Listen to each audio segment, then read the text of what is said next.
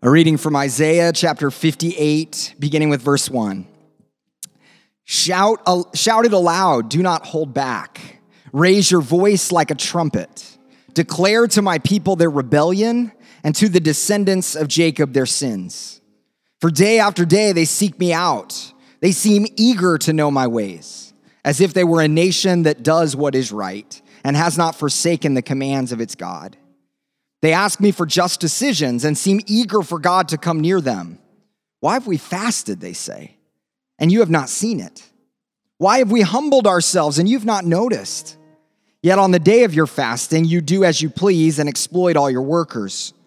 Your fasting ends in quarreling and strife and in striking each other with wicked fists. You cannot fast as you do today and expect your voice to be heard on high. Is this the kind of fast I've chosen? Only a day for people to humble themselves? Is it only for bowing one's head like a reed and for lying in sackcloth and ashes? Is that what you call a fast, a day acceptable to the Lord? Is not this the kind of fasting I have chosen?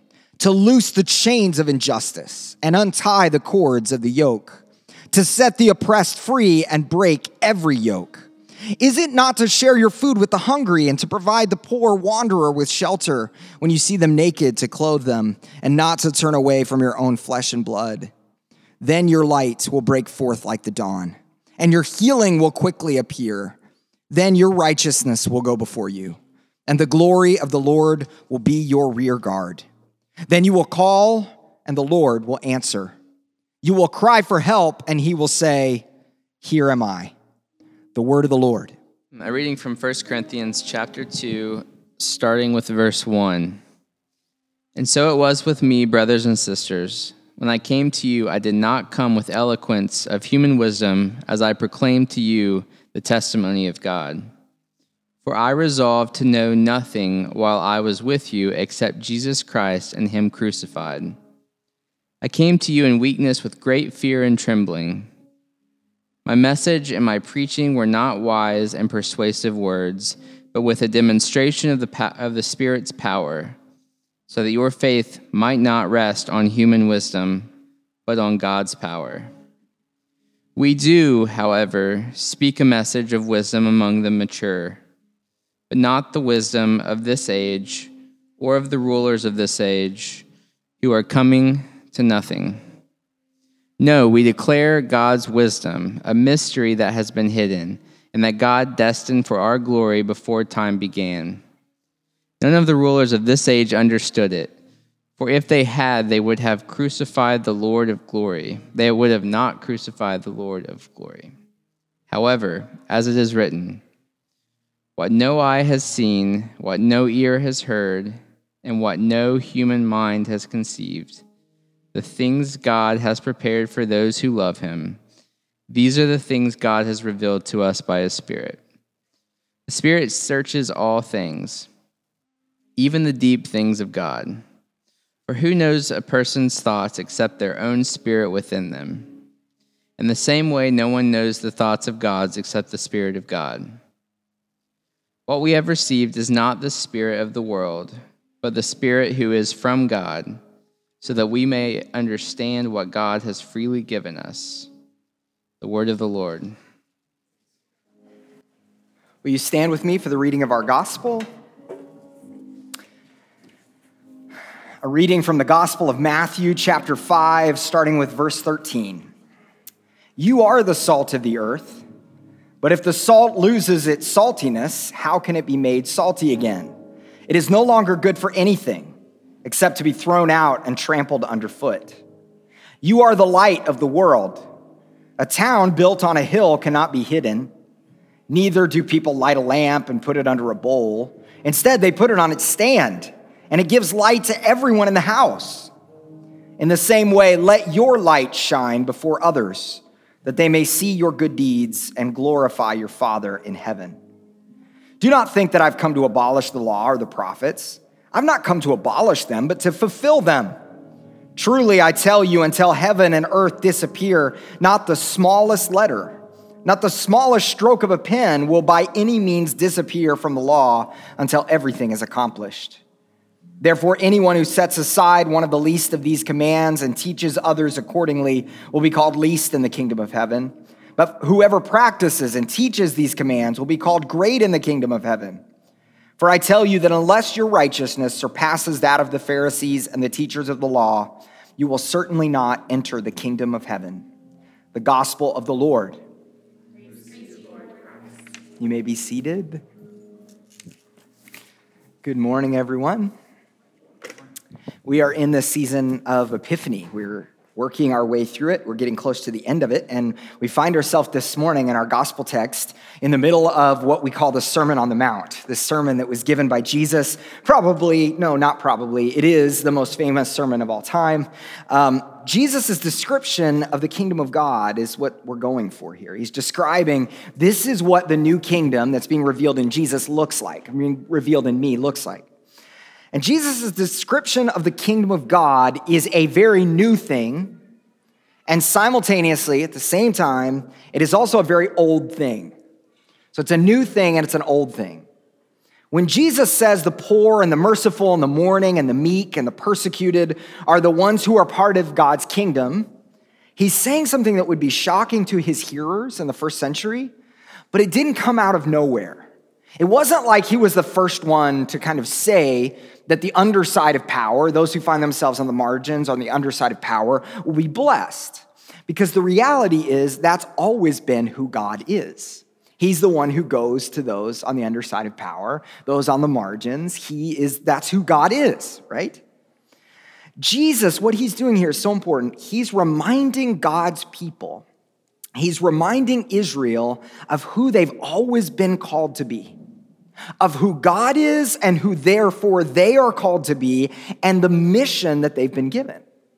So that's why he says, Do not think I've come to abolish the law or the prophets. I haven't come to abolish your mission and your law and all that you've been given. I've not come to abolish them. I've called to fulfill them. I am the answer to which that was the call. I'm the response to which that was the call. Jesus is the revelation both of who God is and also who his followers are called to be. He leads us into that. Today, I want to suggest that the church needs a regular reminder of who God is and of who we are. We need to be reminded of that over and over again. We need to know our story. So, therefore, God is constantly both doing something new, but that thing that is new is always the fulfillment of something ancient at the same time. I think part of the kind of community that God is calling sacrament to be is a community that is both in one sense new and in one sense also ancient. And the two aren't a balance of one another, the two are at the same time, right? We talk a lot around here about being a church of the three streams. And if you've been around here long enough, you know kind of that language that we've used that um, that when we talk about the three streams of faith, it's one way of describing how the church today often groups itself in three kind of broad general groups. We have an evangelical expression of the faith, focus on scripture and evangelism, um, some of the core doctrines we'll talk about here in just a minute. Uh, we have the charismatic tradition that emphasizes the work of the Holy Spirit, the dynamic and active work of the Holy Spirit, the way that the Spirit stirs our affections, and the way that God's kingdom works in dramatic ways today. And then the sacramental tradition that we see emphasizing the unity of the church, the church being bound together, the creeds that have been passed down, church tradition, and then also the way that God is present with us in the sacraments. But when we talk about the three streams here and how we want to be a church of three streams, we're not talking about trying to just kind of balance the three streams and pull a little bit from here and pull a little bit from there, kind of as, as if it's a buffet table. We kind of choose which parts of these that we want. Each of these streams has existed in history to remind the church of who we are. Each of these traditions are a reflection of the nature of who God is and the mission of the church. And the reason why movements have exists and things have sprung up over and over again is to remind the church, hey, there's part of your vocation, part of your calling that you've forgotten. So we need that again, right? So each of these traditions tends to kind of like pull the others in line. That tension is so important. And if you'll indulge me for a minute, I want to tease this out a little bit. So, in the 1500s, we had this thing called the Protestant Reformation. Perhaps you've heard of it. It was a big deal. Um, and one of the main reasons for the Protestant Reformation in the 1500s was because the church had forgotten a big part of their mission. Okay? The church was supposed to be, and is always supposed to be, a blessing to the world, a reflection of God's grace, of God's reality. And the church, and there was just one Western church at that time, the church had become corrupt and the church had become oppressive because she had detached herself from her calling and from her story. She became about earning the forgiveness of God, a God they perceived as distant, became superstitious, and became detached from the Bible. Uh, many, of, many of us may not know that around this time, um, a lot of people didn't actually have access to the scriptures. It wasn't as literate. Society wasn't as literate as we are today. And so often the priest or even just the hierarchy of the church were the only ones that were able to translate scripture. So your average person didn't have that. And then their translations were fine, but they weren't great, right? And so there was all kinds of um, issues related to not being able to understand our story. So, one of the practices that was one of the strongest for Martin Luther, the earliest reformer, was this practice of buying indulgences this practice of uh, trying to buy forgiveness for yourself or for other people. And a lot of times, the way it manifests itself is if you had a loved one who died, you believe that they were kind of paying their time in purgatory.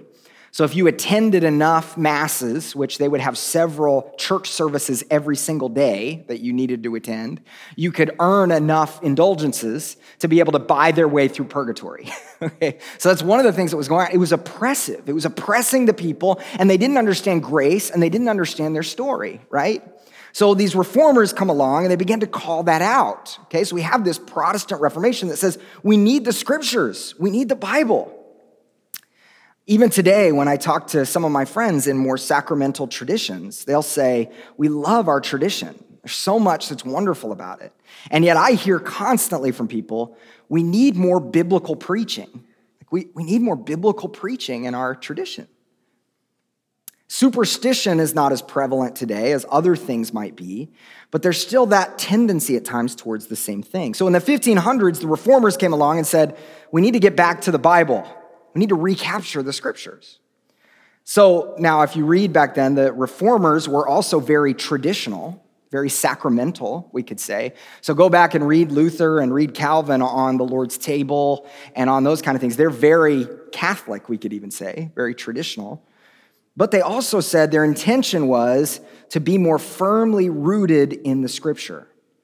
So that's why the Reformation spawned new translations of scriptures in every, everyday language and getting the Bible in the hands of everyday people. Then, as time went on, we begin to see other movements spring up. So, and I'm just like really shortening church history here, so forgive me, those of you that know the holes that are here. But, uh, but we had the Great Awakenings in the like 1700s and 1800s. So we had the first Great Awakening. Then we had the second Great Awakening. And these were like these revival movements calling people back to God's grace, to their story, to the scriptures. And everything we know as evangelicalism today came out of these revivals. They're streamed back to these revivals that called people who were seen as detached from God's grace or detached from the scriptures, calling them to holiness, calling them to grace, calling them to right living. And yet, over time, Protestant Christianity began to take on some different shape. Often, the weakness of what became Protestant Christianity became about life and faith is about my individual interpretation of the Bible. So, one of the unintended consequences of the Reformation is that many Christians began to idolize the Bible and began to detach the Bible from the church to where they became kind of separate things. And so it caused thousands of denominations to split apart. We now have thousands and thousands of Christian denominations because they'd have a little disagreement about how they interpreted scripture, so they'd split apart from each other because the Bible is the final thing. That's, in some senses, is God. And so they break apart from each other. To reject Christian unity because they didn't interpret the scriptures the same way. Over time, what we see from evangelical Christianity is many churches became so rigid that they forgot that God is still working today. That God is not dead, residing in the pages of a text, but that God is alive and speaking to us and speaking to the world. So many people who are my friends in evangelical churches today will say, I love my tradition, I love my background, but it's gotten so rigid. And it's been about what we're not and who we're separated from, as opposed to who we are and what our story is. So then we see this reality of the charismatic movement. Now, there have been Christians who have called themselves Pentecostals, charismatics, since the early 1900s, particularly the Azusa Street Revival. So there have been Christians who've called themselves Pentecostals who've seen the dynamic work of God's healing and the gifts of the Holy Spirit. But we began to see in the 1960s and 1970s this, what we might call the, the charismatic renewal or the uh, charismatic movement, the modern day, the neo charismatic movement is what some people call it, where Christians in all different denominations began to have experiences with God that they couldn't explain with their previous categories. Experiences with God that were emotional and powerful and kind of beyond categories that they had for it. Some of the same things that happened to Christians in the Bible were happening to them. Healings, dramatic things that they hadn't seen in their lifetime were happening in their life. What's interesting, what a lot of people don't know, is the charismatic movement, what we think of as the charismatic movement in the 1960s and 70s, happened first among Catholics, among Roman Catholics. And if you think about it, it makes sense. Because traditional Christianity has affirmed in the sacraments that God is really somehow mysteriously present and with us in a way that we can't explain. And these charismatics started to go, God is somehow mysteriously present with us in a way that we can't explain, right? So it made sense that it happened first there. But then we see people from all different denominations are having these experiences, are having these encounters with God that are powerful, and it's waking up the church. And it's going, we were so rigid before, and God is still working today. Unfortunately, over time, charismatics begin to create a formula or a box for their experiences. It began to be perceived that God is only and always working in things that are dramatic or emotional. So, experience starts to become, for some of these groups, experience becomes their root rather than scripture and the traditions and the, and the sacraments. I have a friend who's a professor at, the, at a charismatic university, and he traces the history of this charismatic movement and Pentecostalism and finds that in early Pentecostalism, their liturgies and their doctrinal statements were really traditional. Like they had all these experiences, but their doctrines and their liturgies were the ones they got from their Methodist tradition or from their kind of older kind of traditions. But over time, they, he would say they devolved, not evolved, over time, and they, they started really sacramental and really scriptural, and then they became more and more focused on experience, on kind of how am I feeling and how am I experiencing this. So I talked about different common complaints in each of these different traditions. The common complaint among charismatic churches today, when I talk to my pastor friends there, is they go, I love my tradition, but at times it's so hypey. so focused on experience, right? You can see how these traditions need each other, right? The thing that they're missing is what the other ones have. Okay, this is my thing, so I'm gonna get really excited about this. So, so hold on, right? Our church here, and this does have to do with the Sermon on the Mount, okay, we're getting there. Our church seeks to be part of a movement of reminding the church who she is. That's it. So if you don't ever remember three streams, you don't remember all that stuff, we're trying to remind the church of her story and her reality. And really, where that comes from is reminding the church of who God is. That God is the one who is near to us in the table and in baptism. He is the one who shapes us through patterns and even through rituals. Our God is the one who speaks to us in the scriptures. There were people who witnessed God's faithfulness to his people, and it was ultimately expressed in Jesus, and they passed that story on and passed it on and passed it on. So we need the Bible, we need the scriptures. And God is the one who today continues to speak to us, but not out of nowhere. America had this really strong history in the, in the 18th and 19th centuries of having all these religions spring up that heard God out of nowhere. so there's a lot of the different kind of uh, minor religions in America that are really American, and their people had just one dramatic experience, no tradition behind it, and it was all built on that experience. We believe God is speaking today and working today, but God is always consistent and faithful with our story, right? And with how he's revealed himself in Jesus, okay? So the church always needs a reminder of who she is. Otherwise, the church will become whatever the narratives of the world tell her to be. There's always a danger that the church would be only something old. So that means we forget the activity of the Holy Spirit working today. There is also the danger that the church would become only something new, right? We are an ancient and an active faith. So, who is the church? Who are we called to be? Some of you really enjoyed the church history excursion there, and some of you are just ready to move on from it. So, we're going to move on from it. But God's people are, Jesus says in our text, the salt of the earth. What, what does salt do? Well, salt is flavoring, right? It's one of the very basic seasonings in our world are salt and pepper. It adds taste to things. Salt can make flavor stand out and come alive. If you've ever made hot chocolate before and you just add just a little bit of salt, it brings out the chocolate. It's wonderful. You didn't know that. People didn't know. Oh, good. Do it. It's going to be great. You're going to love it. um, I'm not, I'm going to resist the urge to start listing recipes for you now. Um, Jesus says that Israel's called to give flavor to the world, to give the world its zest and its gusto. Salt is also a preservative. That's how it was used in Jesus' time. So you would coat meat in salt and it would last longer. Way before modern refrigeration, salt is what kept things preserved. In a sense, the church is called to preserve the world, to keep the world fresh. We live in a world that, because of sin, is prone to decay, right? It's prone to go down ways that are gonna cause it to rot, right?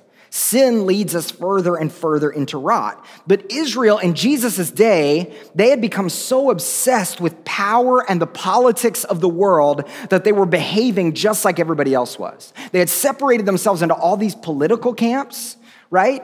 And they weren't actually kind of being called or being who they were called to be. They were thinking about their positions, they were thinking about their squabbles. They started taking up arms against their enemies. Does any of this sound familiar?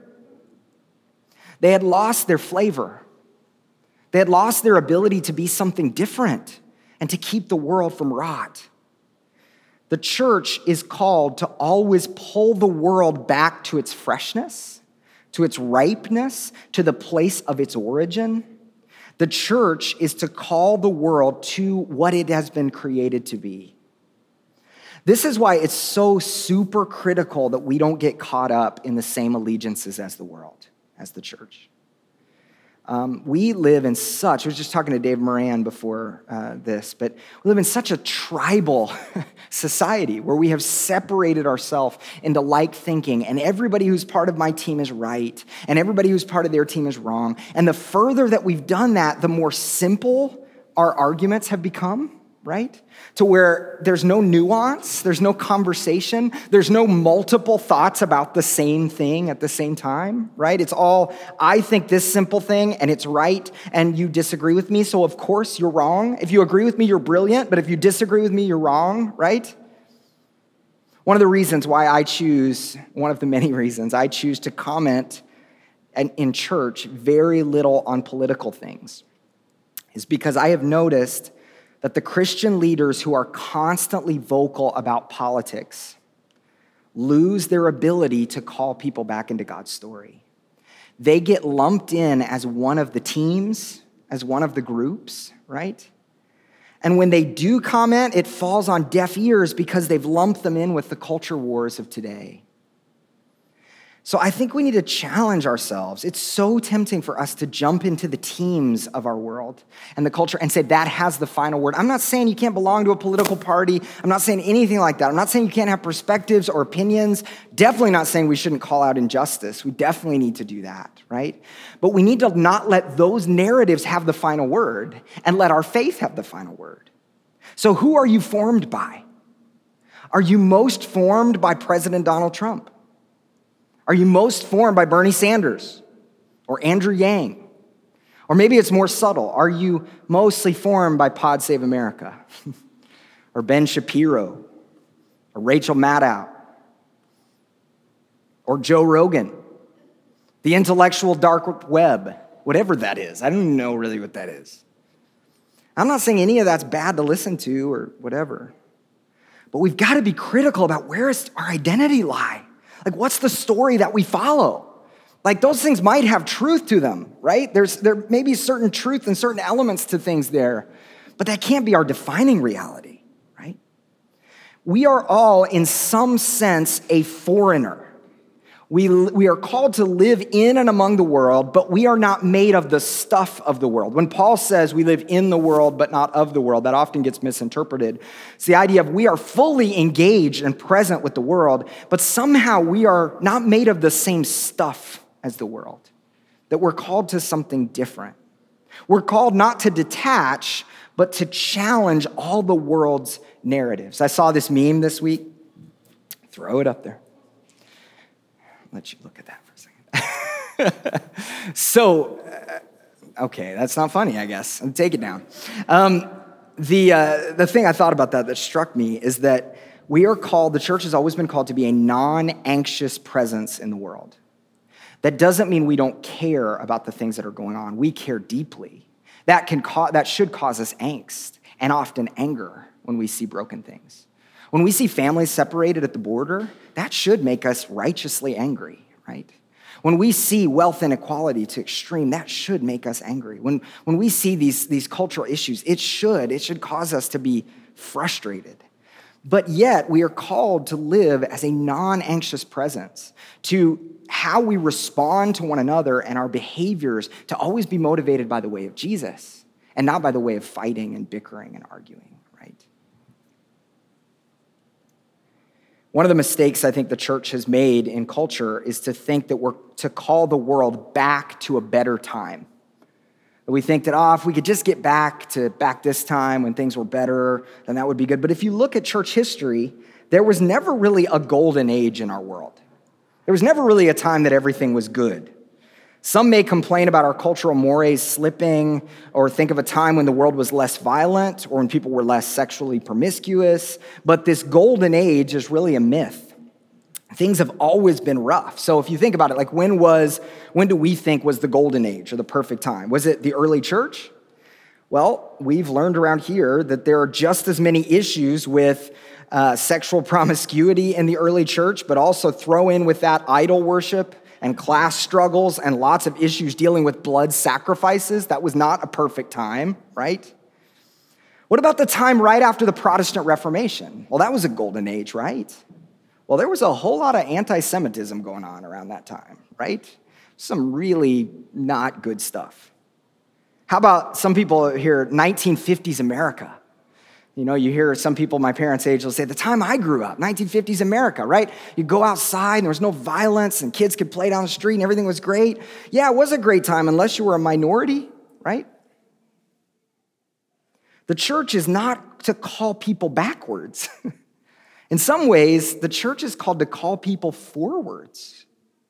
Not to something like superficial human progress, like, like yeah, we're just gonna get better and better and better, but towards God's new world Salt means being connecting the world to its origin, to who it has been created to be, but often connecting it to its origin and also simultaneously connecting it to its future. So God causes people to be salt, flavor, preservative, right? Stand out, give the world flavor. But also, God has called his people to be the light of the world, Jesus says. Have you ever heard the old song? I think all of us hopefully have the This little light of mine, I'm gonna let it shine, this little light of mine. It's often today a children's song, and I was taught it with motions, right? So well, I'll learn the choreography today, but no. Um, but it comes from this verse. And we don't know exactly the origin of this song, but it was, it was written a long, long time ago, but it was used predominantly in the 50s and in the 60s during the civil rights movement as one of the freedom songs. Okay. Uh, Bernice Johnson Reagon is a scholar who writes about this song, and she Uh, she's a scholar of the civil rights movement, and she says this song was really important to the civil rights movement. And it was really important for a couple reasons. First of all, it was an I song as opposed to a we song. This was important. Um, kind of like, you know, they, they sang a lot the song We Shall Overcome, which is a wonderful song. But this little light of mine had an I sense to it, was a little different. I songs were important because when you were in the middle of a protest, when you were sitting at a lunch counter or on a bus or even in jail, in the midst of a culture of fear, where the tendency was to hide, you would sing at the top of your lungs, I'm going to let it shine. I'm not going to hide. In the midst of fear and injustice, I'm going to step up here. I'm not even going to hide in the crowd. I'm going to choose to let my life light shine. You were saying, I'm in this. I'm putting aside fear and showing that I am here to let my light shine. The other thing that was important was that this was a culture where many in the black community were told simply to blend in that their best course of action was not to speak up, but to just fit in, and that would be their best strategy. This song basically says, I'm standing for truth, I'm standing for justice, I'm standing for love and equality, and I'm going to let my light shine. Well, the words of Jesus today tell us that God's people have always been called to be a light shining people. Israel's purpose was to be a light to the nations. That's their story. Light not only exposes, it directs. It gives people who are blundering around in the dark the opportunity to see. What happens when you wake up and none of the lights are on and you've got to see something, right? You look for a light. I need that light to direct me and to show me which way I'm supposed to go. That's what light does. One of the major challenges for Jesus is that God's light bearers had actually become part of the darkness. And we still see that today we look at our world and we go, but look at all the pain that's been caused by Christianity and by Christian leaders, right? It's because often our tendency is we go after the darkness instead of embracing the light. And that's his warning to Israel. You are supposed to be a beacon of hope to the world. You're supposed to be a city on a hill. So, in Christ's followers, there is this new community that lives out this mission that the formation of their character, the way that they live, would be a sign to the nations of the world that their God was God indeed, and they should worship him too.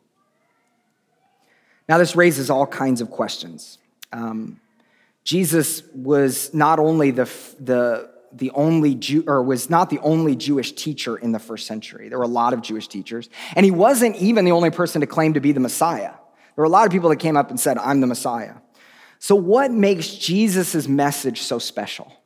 Why was Jesus different than anybody else? Why is he any different than the Pharisees and what the Pharisees were doing?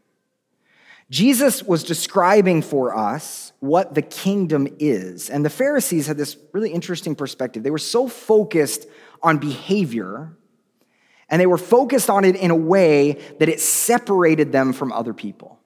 So the idea was of the Pharisees was you better live right and live according to the detailed law because that makes you better than all the people who don't. It separates you, which was never the heart of God's law. When God gives instructions, his heart is never separation of people, that there's good people and there's bad people. No, the heart is here's a way I've given you to live that's better. Live into that way. So the Pharisees believed we do these certain behaviors so that we can be part of the in group, and then we can clearly distinguish who's part of the in group and who's part of the out group. But it's wrong to say, yeah, Jesus was unconcerned about behavior. Like, like the Pharisees were concerned about behavior. Jesus just wanted your heart and your emotions. He didn't really care about how you lived. No, that's, that's wrong to say that. He's saying clearly here, he didn't do away with the Jewish law. In fact, what's striking about this verse is how much he says actually, you need to take it up a notch. Like, you need to live more holy than the Pharisees. Not to separate you from other people, but because my kingdom is here and it's way better than anything else you're gonna see. What Jesus is doing, and, and I think that's intimidating when Jesus says you need to have righteousness that exceeds the Pharisees. But what Jesus is doing here is he's speaking about God's kingdom breaking in in such a way that change comes not just from the right teaching, but comes from a change at the core of who we are. In other words, Jesus is not interested in behavior for behavior's sake. I have so many parenting analogies now because I'm my child is lives a life, and uh, and there's just so much of this that I'm like, I don't want her to just when I say clean her room, the ultimate goal is not that she just huffs around and cleans up her room, right? The ultimate goal is that I want her to see that we want to take care of this house that we've been given, right? And there's this intention that we have to this. Jesus is never interested in our behavior just for our behavior's sake. He's interested in our change, in the whole person being transformed by this new kingdom. And you'll notice in your own life that true, lasting change in your behavior only comes from that kind of place. And this is important as we think about other people. You can never shame someone into changing, okay? You can't, you can, they'll change for a short time. They may change for a little bit in a warped kind of way, right? But going to them and shaming them for what they're doing or their behavior or who they voted for is never going to actually create lasting change in their life, right? Guilt and shame don't have long term changing effects. Or um, another thing that doesn't last is trying to be better or fit a certain social mold just for that. Well, I ought to do better because I need to be this kind of person. No, it comes from a change at the core of who we are. We are so compelled by the love and grace of God and his invitation to be part of the kingdom that we are transformed. And the major difference between Jesus' interpretation of the law and the Pharisees is that the Pharisees' version always leads to separating with those who don't live up. That's the whole point of the Isaiah passage today. These people were doing all these sacrifices, but they're simultaneously oppressing the poor in their midst. Going, yeah, you got the sacrifice part right, but then you're oppressing the poor, so I don't want to hear about your fasting. I don't want to hear about your 30 day fast if you're not going to care for the poor, right? Doesn't matter. It was obvious that external holiness was more important to them than true transformation. Jesus' commands about the law always lead us to those who are far away. They always lead us to embrace the foreigner and the stranger. They always lead us towards mercy and love. And that's how the law was intended in the first place, as a light in the darkness. But here's one of the things about Jesus that's so amazing He didn't just teach, He lived out His teaching. He taught the disciples, and then He said, Now watch me do that. Teaching and living are always supposed to go together. Jesus taught us the kingdom, and then he lived the kingdom. He taught us to turn the other cheek, and then he really did it all the way to the cross. He taught us to love our enemies, and then he really did it. He taught us the story of the prodigal son, and then he went to those who were prodigals and he hung out with them. And here, he taught us to be salt and light and that's exactly who he is. And he showed us that it's not just about doing the right thing, it's about your entire life being changed by this new kingdom and the whole world being changed by it. He was salt, and that he showed a broken world, a world that had political and religious structures that were broken. He showed that world what true love really looks like. He was the preservative, pointing us back to who we were created to be and pointing us forward to how the world one day will be. He was light in that he exposed violence and hatred and malice in our world, taking all of our sin upon himself and dying for us, and rising again, showing us that he conquered that very sin. And he became a city on a hill, a beacon of light, drawing all people to himself. I think this is relieving because when we read the Sermon on the Mount, sometimes I think we think it's a list of moral and ethical commands only. But really, it's a description of who God is, of the kind of God we serve, and the kind of people He's calling us to be. This is such a relief for me because our hope is not in ourselves. My hope is not in me, and I thank God for that. This is not about us just creating progress in our world. It's about trusting Him, the true salt and the true light. Today, as with every week, God is doing something new. He's doing a new thing. I hope God does new things in your heart and in your life. But that new thing is always also an ancient thing, reminding the church of who we are. So I hope you hear these words today as words of freedom. You are free from the rot of sin and death and freed to be flavorful. You are free from having to pick a cultural camp for every headline from chicken sandwiches to halftime shows. You are citizens of a different kingdom which is turning the world upside down. You are free to be light in dark places. You are free from what other people say about you. Paul said that the worst thing people could do to us is kill us. If you really have that perspective and you go, well, the worst thing they could do is kill me, I'm going to live and do what's right. And you really hold that loosely enough, gosh, think about what you could accomplish. If fear didn't hold us back and we are really just to live in the way of Jesus, all right, I'm going to stop. That's liberating. When we do that, we can stand and link arms with other people who are hurting, can't we? We can be who God has called us to be. Because of that light, we're drawn in. Because of that light, we're invited into the kingdom of God, this new way of being in the world.